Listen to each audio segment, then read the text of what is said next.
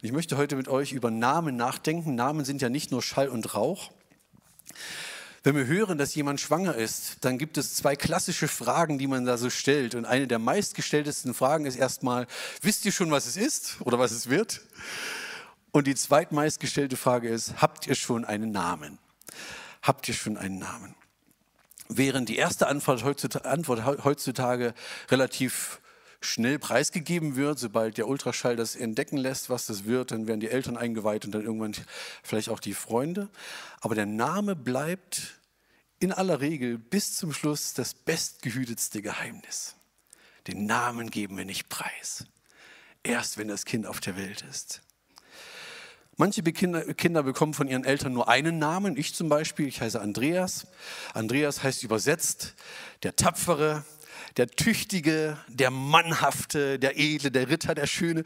Man kann einsetzen, was man, man kann einsetzen, was immer man will. Je nach Tagesform fühle ich mich auch entsprechend oder auch nicht. Andere bekommen ganz moderne Namen wie Jacqueline oder sie bekommen biblische Namen, Herodes oder zum Beispiel Keren Happuch. Hatten wir das nicht kürzlich in der Predigt gehabt, das Schminktöpfchen, die Tochter von, von Hiob? Manche bekommen noch einen zweiten Namen dazu. Dann manchmal ist es der Name des Großvaters oder der Großmutter, die dann noch dazukommt. Und bei manchen Kindern können sich ihre Eltern offenbar gar nicht so richtig entscheiden. Und dann nehmen sie einfach alle Namen, die da irgendwie zur Auswahl standen. Es gibt Menschen, die haben drei oder vier Namen. Es gab einen, der hieß Christoph Willibald Ritter von Gluck ein deutscher Komponist aus dem 18. Jahrhundert. Es gibt jemanden, der hat sechs Namen. Der heißt René, Karl, Wilhelm, Johann, Josef, Maria Rilke, ein österreichischer Lyriker. Er hat dann irgendwann seinen Namen geendet. Wir kennen ihn wahrscheinlich unter Rainer Maria Rilke, aber er hat sechs Vornamen. Sieben Namen gibt es auch. Albert, Maria, Lamoral, Miguel, Johannes, Gabriel, Prinz von Thurn und Taxis. Jemand, der 1900 und 83 geboren wurde, sieben Namen. Irgendwie konnten sich die Eltern wohl nicht einigen. Zwölf Namen gibt es auch. Karl, Theodor, Maria, Nikolaus, Johann, Jakob, Philipp, Franz, Josef, Silvester, Buhl, Freiherr von und zu Guttenberg. Unser ehemaliger Bundesverteidigungsminister hat zwölf Vornamen. Wir kennen nur die ersten beiden. Wer weiß, wo die anderen geblieben sind. Vielleicht abgeschrieben irgendwo. Jedenfalls, wir kennen nur Karl Theodor. Dieses Geheimnis des Namens, das bleibt in der Regel bis zur Geburt unbekannt oder wird nicht preisgegeben. Gott ist anders damit umgegangen. Er hat sowohl rechtzeitig, schon viele Jahrhunderte früher preisgegeben, nicht nur welches Geschlecht sein Kind haben wird, ein Sohn ist uns gegeben und er hat ihm nicht nur einen Namen gegeben, sondern mehrere Namen gegeben und hat diese Namen auch preisgegeben. Und hinter den Namen von Jesus steckt nicht nur Schall und Rauch oder steckt überhaupt kein Schall und Rauch, sondern da steckt ein Titel dahinter. Da steckt sein Charakter drin, da steckt sein Wesen drin, da steckt alles drin, was wir brauchen für unser Alltag, für unseren ganz normalen Alltagsleben. Und über diese Namen möchte ich mit euch nachdenken und sie mir ins Herz predigen und euch hoffentlich auch. Gott sagt also nicht nur das Geschlecht, ein Sohn ist euch gegeben, sondern er sagt auch seinen Namen und das zum Teil schon Jahrhunderte vor seiner Geburt. Wir nutzen ja meistens den Namen Jesus. Jeshua, also den Rufnamen von Jesus. Das war ein sehr, sehr gebräuchlicher Name damals und das wurde ja Josef und auch Maria schon vor der Geburt gesagt, du sollst ihm den Namen Jesus geben. Denn er wird sein Volk retten von allen seinen Sünden. Er soll sein Volk befreien. Jesus, Jeshua bedeutet Gott rettet. Der Herr rettet. Also schon in dem Rufnamen von Jesus war dieses ganze Programm enthalten. Es geht um Rettung. Es kommt nicht irgendein Sohn auf diese Welt, sondern es kommt einer, der die Macht hat zu retten und der das auch will und der das kann. Es kommt ein Retter, ein Befreier. Er wird sein Volk retten von seinen Sünden. Der zweite Name, der ihm gegeben worden ist, ist der Name Immanuel. Dieser Name war schon im Alten Testament in Jesaja 7 angekündigt. Und in Matthäus 1 lesen wir, dass der Engel zu Josef im Traum spricht und sagt, sie werden ihm den Namen Immanuel geben. Immanuel heißt übersetzt, Gott ist mit uns. Gott ist mit uns. Das war für das Volk Israel, für das Volk Gottes damals eine ganz, ganz wichtige Information, eine ganz wichtige Stärkung. Gott ist nach wie vor mit uns. 400 Jahre lang gab es großes Schweigen, es gab kein Reden mehr von Gott seit den letzten Propheten. Kein Prophet sprach mehr im Namen Gottes. Es war schweigender, bis Johannes der Täufer auftritt, bis Jesus auftritt. Und jetzt zu hören, er heißt Immanuel. Er heißt Gott ist mit uns. Das musste das Volk Gottes wissen. Das musste auch Josef wissen. Dieser junge Mann, der mag 15, 16, 17 Jahre alt gewesen sein, sein ganzes Leben, so jung wie er war, kam ja schon mächtig durcheinander. Er war noch nicht mal verheiratet, da wurde seine Braut schwanger und nicht mal von ihm, sondern von jemand anders, vom Heiligen Geist. Und er hört, gib ihm den Namen, Gott ist mit dir. Gott ist mit uns. In dieser unmöglichen Situation, die Josef zu bewältigen hatte, war das so eine wichtige Zusage. Gott ist mit dir. Gott ist mit uns. Immanuel, Gott ist mit uns. Das war für Josef wichtig. Und Gott kündigt das schon sehr, sehr früh an. Dieser Name ist mehr als nur ein Rufname. Im Namen von Jesus ist Kraft, im Namen von Jesus passiert was.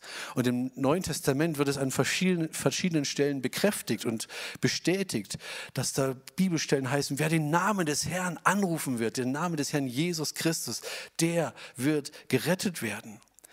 Menschen werden getauft im Namen des Herrn Jesus Christus. Es wurden geboten, bösen Mächten wurde geboten im Namen des Herrn Jesus und sie fuhren aus. Menschen wurden geheilt im Namen vom Herrn Jesus. Es heißt, alle Knie werden sich einmal beugen vor dem Namen Jesus. Oder alles, was ihr tut, das tut alles im Namen des Herrn Jesus Christus und dank Gott. Oder Apostelgeschichte 4, es ist kein anderer Name unter dem Himmel den Menschen gegeben worden, durch den sie sollen gerettet werden, als nur der Name Jesus Christus. Kein anderer Name bringt Rettung. Das sind alles Bibelstellen, die mit dem Namen von Jesus zu tun haben, eine kleine Auswahl. Und daran merken wir, dass dieser Name nicht Schall und Rauch ist, sondern dass dieser Name eine tiefe Bedeutung hat, dass da Kraft drin ist, dass da Wirksamkeit ist. Goethe hat seinen Faust das sagen lassen. Namen sind nur Schall und Rauch. Bei Jesus trifft das absolut nicht zu. In seinem Namen ist Kraft. Und den Vers, um den es heute geht, Jesaja 9, Vers 5 ist gewissermaßen so die Zusammenfassung der gesamten Weihnachtsgeschichte. Man kann sogar sagen, von Weihnachten und Ostern gemeinsam. Da heißt es, denn ein Kind ist uns geboren, ein Sohn ist uns geschenkt und er wird die Herrschaft übernehmen. Und das sind die Namen, die ihm gegeben werden. Wunderbarer Ratgeber, starker Gott, ewiger Vater, Fürst des Friedens dieser erste Teil, ein Sohn ist uns gegeben, ein Kind ist uns geschenkt, ist gewissermaßen die Zusammenfassung der Weihnachtsgeschichte. Ein Kind ist uns geboren, ein Sohn ist uns gegeben. Und dann kommt Ostern und die Herrschaft liegt auf seiner Schulter. Auferstehung, Himmelfahrt, steckt alles in diesem einen Satz, das ganze Programm. Und das bevor, schon 400 Jahre bevor Jesus überhaupt gekommen ist. Ein Kind ist uns geboren, ein Sohn ist uns geschenkt. Und im Neuen Testament bestätigt das. So sehr hat Gott diese Welt geliebt, dass er diesen Sohn geschenkt hat, damit jeder, der an seinen Namen glaubt, gerettet wird. Die einzige Motivation des Vaters ist, wie wir es letzten Sonntag gesungen haben, ist Liebe. Dass er die Menschen so liebt. Ich glaube, vor, schon vor Grundlegung der Welt hat es in der Ewigkeit im Himmel ein Gespräch gegeben zwischen dem Vater und dem Sohn, bevor überhaupt etwas geschaffen wurde. Und dass er, der Vater seinen Sohn fragte, wenn das Projekt Menschheit scheitert, bist du bereit, sie mir wieder zurückzuholen? Bist du bereit zu gehen? Und Jesus hat ja gesagt. Das war seine Motivation, das war sein Auftrag. Er ist dieser Retter, er ist uns gegeben. Er wurde uns geschenkt. Normalerweise sagt man, ein Kind ist geboren ich will gratulieren euch oder so. Ne? Aber hier heißt es, ein Kind ist uns gegeben, ein Kind ist uns geboren. Er wurde uns geschenkt. Das hat etwas mit uns zu tun. Und wer diesen Jesus Christus in seinem Leben hat, der kann Weihnachten feiern, weil was, es ist ein Geschenk. Deswegen schenken wir einander etwas zu Weihnachten, weil Gott seinen Sohn geschenkt hat. Er ist das Geschenk für uns. Wir sind Beschenkte. Und er hat die Herrschaft übernommen oder er wird die Herrschaft übernehmen. Das ist Ostern, weil er auferstanden ist. Jesus ist nicht nur gekommen, um zu dienen, wie es einmal sagte, sondern auch um die Herrschaft anzutreten. Und das ist bei ihm kein Widerspruch. Er ist ein dienender Herrscher. Er hat die Herrschaft angetreten.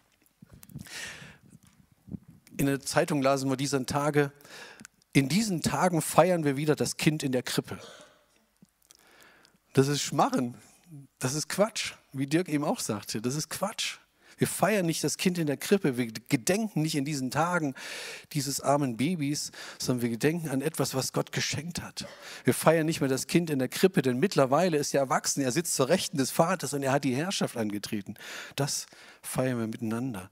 Und wir stehen nicht mehr wie der Ochse vor der Krippe und gucken dann mitleidig da auf das süße Jesulei mit dem Löckchen Haar und sagen, ach, der Arme muss in der Futterkrippe liegen. Sondern es ist etwas ganz anderes. Er hat die Herrschaft angetreten. Er ist mein Herr. Und ich beuge meine Knie vor ihm. Und was er sagt, das tue ich. Er hat das Sagen.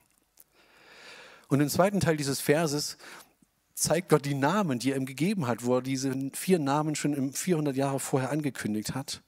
Und vielleicht kann man auf den ersten Blick gar nicht so viel mit diesen vier Namen so anfangen. Und deswegen möchte ich versuchen, das in unser Leben zu übersetzen, dass wir was damit anfangen können was, was nützt euch eine Predigt, wenn ihr sagt, naja, was hat denn der erzählt? Also ich möchte gerne, dass uns das ins Herz rutscht und wir sagen, wow, dieser Gott ist mit uns, der ist in mir. Und das alles liegt in seinem Namen, in seiner Person, auf jeden Fall.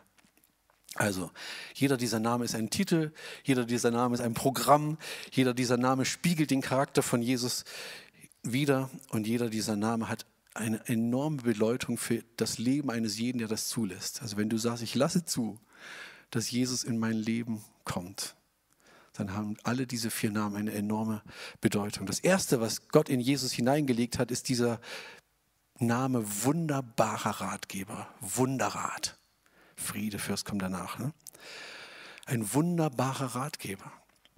Normalerweise braucht jeder König oder ein Regierender hat immer Ratgeber um sich, die ihn beraten und dass er dann gute Entscheidungen trifft, hoffentlich, die ihm helfen, seine Arbeit zu tun. Kein Regierungschef dieser Welt hat den gesamten Durchblick, dass er sagt, ich weiß, was läuft und ich weiß, was zu entscheiden ist, sondern er braucht Leute. Unser Bundeskanzler braucht sein Kabinett, die hoffentlich in ihrem Ressort Bescheid wissen, mehr oder weniger, und die ihm dann irgendwie auch einen, einen, einen Rat geben, dass er auch Entscheidungen mittreffen oder voranbringen kann. Und Jesus ist der Ratgeber schlechthin. Er ist der wunderbare Ratgeber. Und er ist immer nur Ratgeber. Jesus ist nie Ratsuchender. Seine Ideen sind niemals zu übertreffen. Jesus fasst die besten Pläne. Er trifft die klügsten Entscheidungen. Er hat das einzig wirksame Mittel zur Erlösung der Menschheit mit seinem Vater erdacht. Ein wunderbarer Ratgeber. Jesus hat noch nie einen falschen Gedanken gedacht. Er hat noch nie irgendwas um, um die Ecke denken müssen oder durchgespielt. Er kam auch noch nie an einen Punkt, wo er nicht wusste, wie es weitergeht. Er ist immer der Ratgeber, niemals der Ratsuchende. Wir sagen oft, ja, wie soll es denn jetzt weitergehen? Was kommt denn jetzt auf mich zu? Oder guter Rat ist teuer, das ist auch so ein Sprichwort. Bei Jesus wirst du das nie hören, sondern er ist ein wunderbarer Ratgeber. Und zwei Kapitel weiter spricht Jesaja weiter über diesen Jesus, über den Messias und sagt, auf ihm wird der Geist des Herrn ruhen. Auf ihm wird der Geist ruhen der Weisheit und der Einsicht, der, der Geist des Rates und der Kraft, der Geist der Erkenntnis und der Ehrfurcht vor dem Herrn. Auf ihm wird ruhen der, der Geist des Rates. Das ist der gleiche Wortstamm wie der wunderbare Ratgeber. Er weiß Bescheid. Und weil Jesus die Weisheit in Person ist, dann kann er auch jeden beraten, der ratlos ist. Und ich möchte jetzt mal ganz persönlich fragen. Ich hoffe, ihr fühlt euch angesprochen mit den Fragen, wenn ich sie in der Du-Form so stelle. Wie sieht das im Moment bei dir aus? Wo bist du momentan mit deinem Rat am Ende, mit deinem Latein am Ende? Oder wo tappst du im Dunkeln? Fehlt irgendwo der Durchblick. Da steht eine Situation ins Haus und ich weiß nicht, was, was denn jetzt? Ich hätte gerne einen Rat. Wozu brauchst du Rat? Kein Ratschlag. Ne, Menschen können Ratschläge geben, die tun manchmal recht weh und dann durchdenkt man die Dinge, ich würde das machen, ich würde das machen, am besten machst du dies. Sondern wirklich ein Rat, der von Gott kommt. Wo brauchst du einen Rat?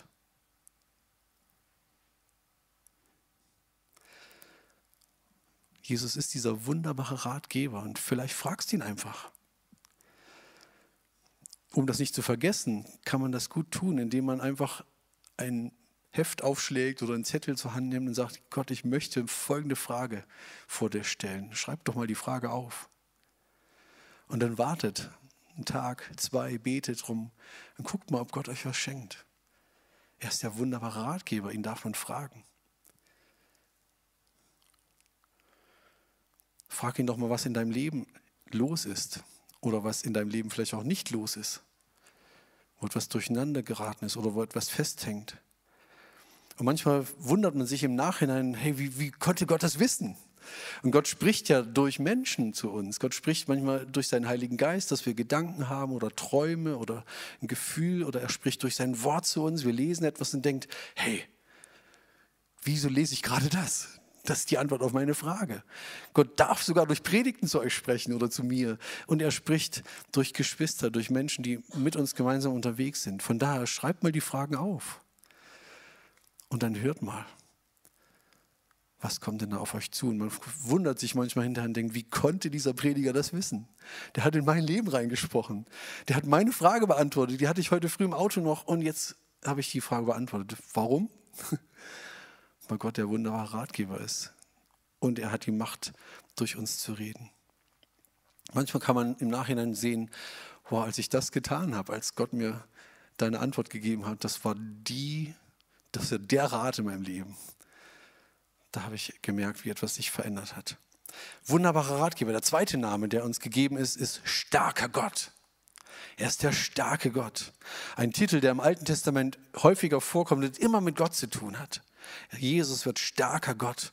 Und das ist ein deutlicher Hinweis darauf, dass Gott sich selber in seinem Sohn Jesus Christus Fleisch geworden ist, dass er dass Jesus Gott selber Mensch geworden ist. Dass also nicht nur ein Mensch geboren wurde, ein Baby in Bethlehem, was da in der Krippe lag, sondern dass Gott selbst in der Krippe lag. Starker Gott. Und was nützt die größte Weisheit, wenn ich die klügsten Ratschläge geben kann, wenn ich keine Kraft habe, das umzusetzen? Was nützt die größte Weisheit, wenn ich keine Macht habe, die in die Tat auch umzusetzen?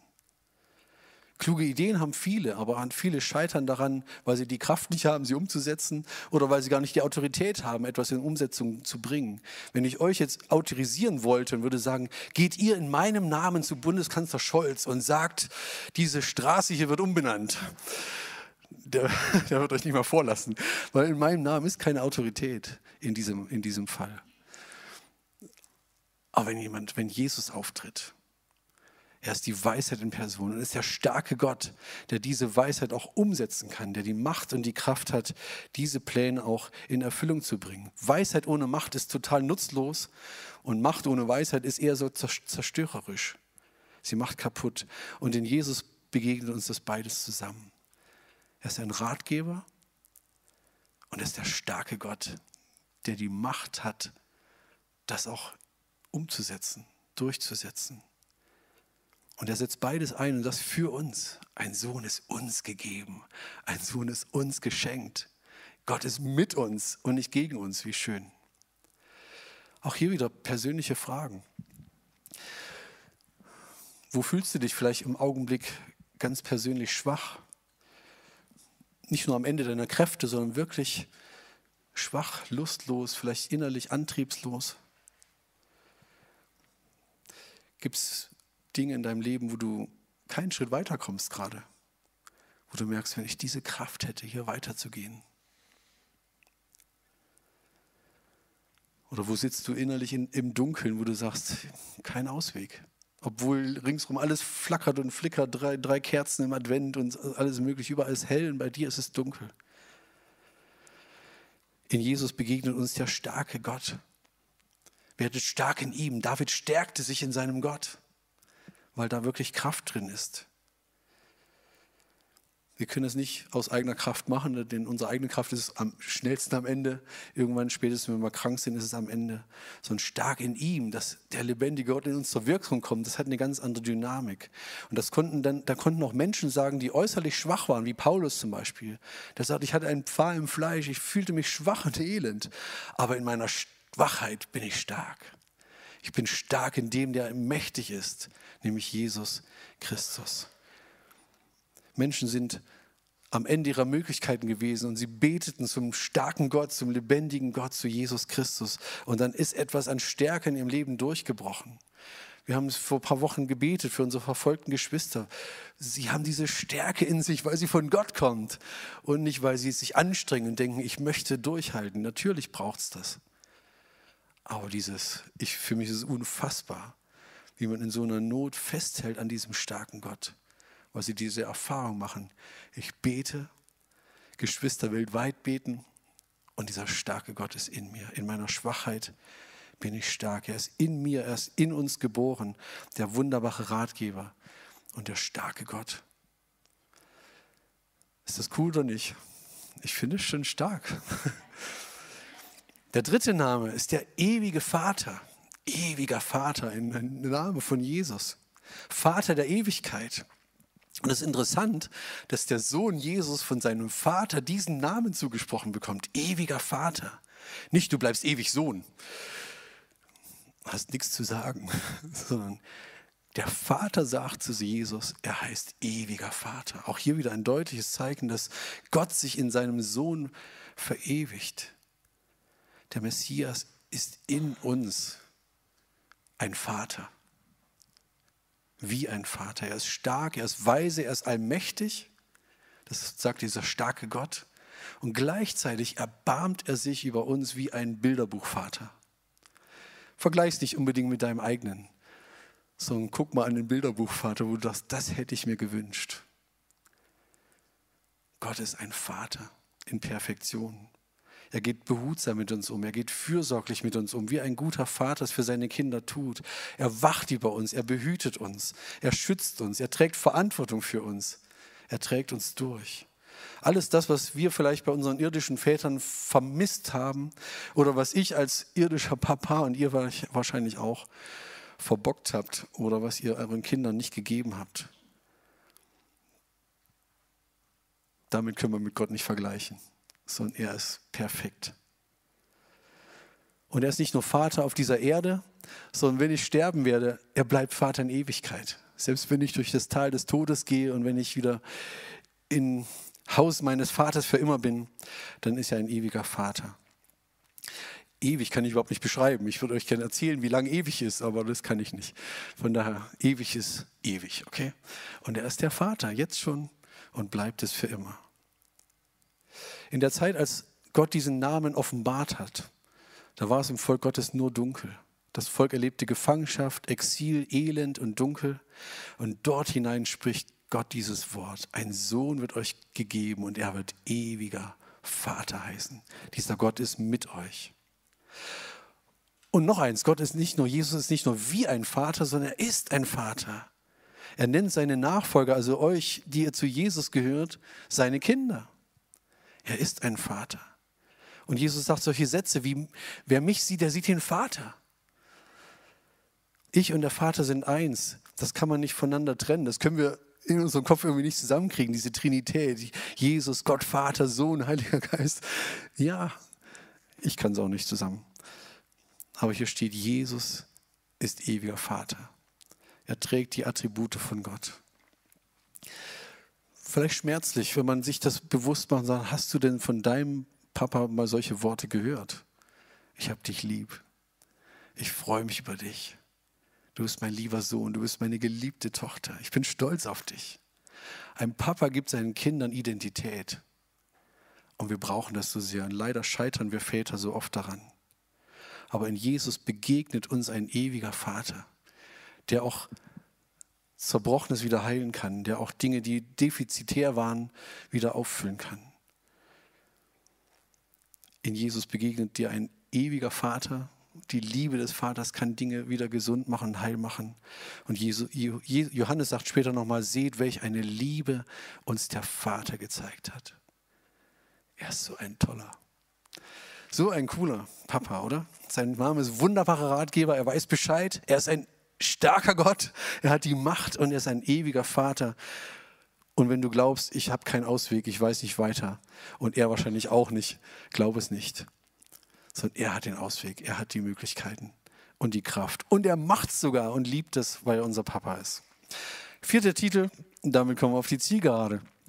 Der Friedefürst, der Fürst des Friedens. Wir haben es gerade noch gesungen. Er heißt wunderbar, Friedefürst, Gott hält.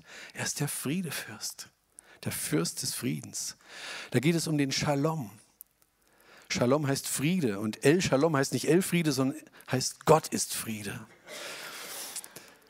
Er ist ein Gott, der Frieden schafft. Und Shalom ist mehr als das, was wir auf Erden vielleicht Frieden nennen, wo wir sagen, ach, zwischen Russland und Ukraine ist Frieden, weil die Waffen schweigen. Shalom ist viel, viel mehr, ist Wiederherstellung, ist Beziehung, ist Vergebung, ist Versöhnung. Und er ist der Gott, der Frieden schafft. Shalom meint natürlich auch das Schweigen der Waffen, aber es hat viel, viel mehr zu tun, auch mit unserem Leben, mit wirklicher Wiederherstellung der Beziehung. Und wenn die Welt heute etwas braucht, dann ist es der Shalom Gottes. Dann ist es dieser Frieden. Wir leben in einem Land, wo angeblich Frieden ist, wo auch viele Flüchtende hierher kommen und denken, hier ist doch Frieden, hier muss ich hinkommen. Aber die Waffen schweigen nicht. In unseren Ehen schweigen die Waffen nicht. In der Familie schweigen sie nicht. In unserem Team auf Arbeit schweigen die Waffen nicht und in uns selber auch nicht was da manchmal für Stimmen sind und für Kämpfe sind. Und das ist alles zurückzuführen, glaube ich, weil wir keinen Frieden mit Gott haben. Aber Jesus ist dieser, als Fürst dieses Friedens zu kommen. Wenn einer sich mit Frieden auskennt, dann ist er das. Und als Fürst hat er das Sagen. Und er bringt Frieden. Und ich glaube, das ist dieser, auch der Höhepunkt dieser Aufzählung, weil letztlich ist Jesus dafür gekommen, um Frieden zu bringen, die Versöhnung zwischen Gott und uns. Das war das Ziel seiner Sendung, Frieden zu schaffen zwischen Gott und seinen Menschen. Frieden zu schaffen untereinander und Frieden zu schaffen auch in mir selber. Der Gott des Friedens. Jesus hat einmal gesagt, meinen Frieden gebe ich euch. Nicht wie die Welt ihn geben kann. Der Frieden in der Welt ist zerbrechlich und der ist nicht echt, der, hält, der trägt nicht durch. Ich gebe euch meinen Frieden. Er ist der Fürst des Friedens, der Kämpfer für den Frieden, der Gott des Friedens. Jesus sagt, der Friede Gottes regiere in euren Herzen. Lass doch diesen Frieden in dein Herz rein und lass ihn regieren, auch über deine Entscheidungen und über deine Gedanken. Alles liegt auf seinem Namen. Und vielleicht darf ich dich auch nochmal persönlich fragen, wo ist im Augenblick Kriegsschauplatz in dir, in deinem Herzen? oder in deiner Familie, in deiner Firma? Was ist im Augenblick in dir selber drin los? Ist da Frieden oder ist da alles aufgewühlt? Hast du Frieden auf der Arbeit in deinem Team? Hast du Frieden mit Gott geschlossen? Bist du versöhnt mit Gott? Wenn nicht, ist es höchste Zeit, dass wir uns mit Gott versöhnen lassen, dass wir im Frieden mit ihm leben können. Hast du Frieden mit Menschen in deinem Umfeld? Paulus sagt, soweit an euch liegt, haltet mit allen Menschen Frieden. Wo gibt es da Krieg im Augenblick? Hast du Frieden mit deiner Vergangenheit geschlossen? Oder lebt man immer noch in diesem Konjunktiv? Hätte ich nur, wäre ich nur, könnte ich nur? Wenn du Jesus ranlässt, kannst du Frieden mit deiner Vergangenheit schließen. Und manchmal muss man auch Frieden mit seiner Gegenwart schließen, dass man sagt, ja, ich habe falsche Entscheidungen getroffen, ich lebe halt aus diesen Konsequenzen, aber ich schließe Frieden damit, weil ich Jesus daran lasse. Auch dafür ist Jesus gekommen, um Vergebung und Heilung reinzubringen in das, was zerbrochen ist. Und ich kann mich und euch nur einladen, diesen Fürsten des Friedens wirklich an unser Leben ranzulassen. Das ist der Name, der über allen Namen ist. Der Ratgeber, der wunderbare Ratgeber, der starke, der starke Gott, der ewige Vater. Und all das steht in seinem Namen. Und deshalb hat Gott gesagt, euch ist ein Kind geboren, ein Sohn ist euch geschenkt. Er ist ein wunderbarer Ratgeber, ein starker Gott, ein ewiger Vater, ein Fürst des Friedens. Und wer das für sich in Anspruch nimmt oder in Anspruch genommen hat, der kann Weihnachten feiern, der erlebt fröhliche Weihnachten, über das uns überall feiern. Oder wer das erlebt hat, dass, er, dass Jesus, der Auferstandene uns lebt, erlebt ein frohes Osterfest und Himmelfahrtsfest und was wir alles noch feiern und freut sich auf die Wiederkunft unseres Herrn. Ich würde uns gerne einladen, dass wir zwei Minuten nochmal das reflektieren. Ich weiß nicht, ob ihr euch ein paar dieser Dinge gemerkt habt, aber dass man einfach nochmal reflektiert, wow, der Name Jesus, da ist Kraft drin. Er heißt Jesus. Er heißt Immanuel, Gott ist mit uns. Er ist der wunderbare Ratgeber. Er ist der starke Gott, der ewige Vater, der Fürst des Friedens. Wie schön dieser Name ist, das werden wir gleich zusammen singen. Dass wir reflektieren, ja, wo brauche ich ihn am meisten?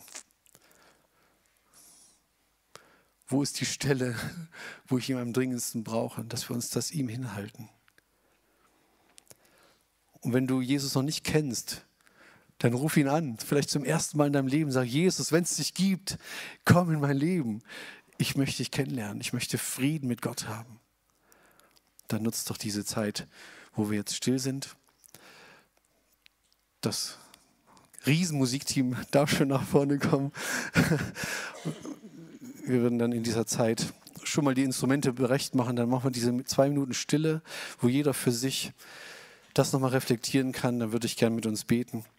Und dann singen wir zusammen, wie schön dieser Name ist und können das miteinander feiern, was Jesus, was in seinem Namen so steckt.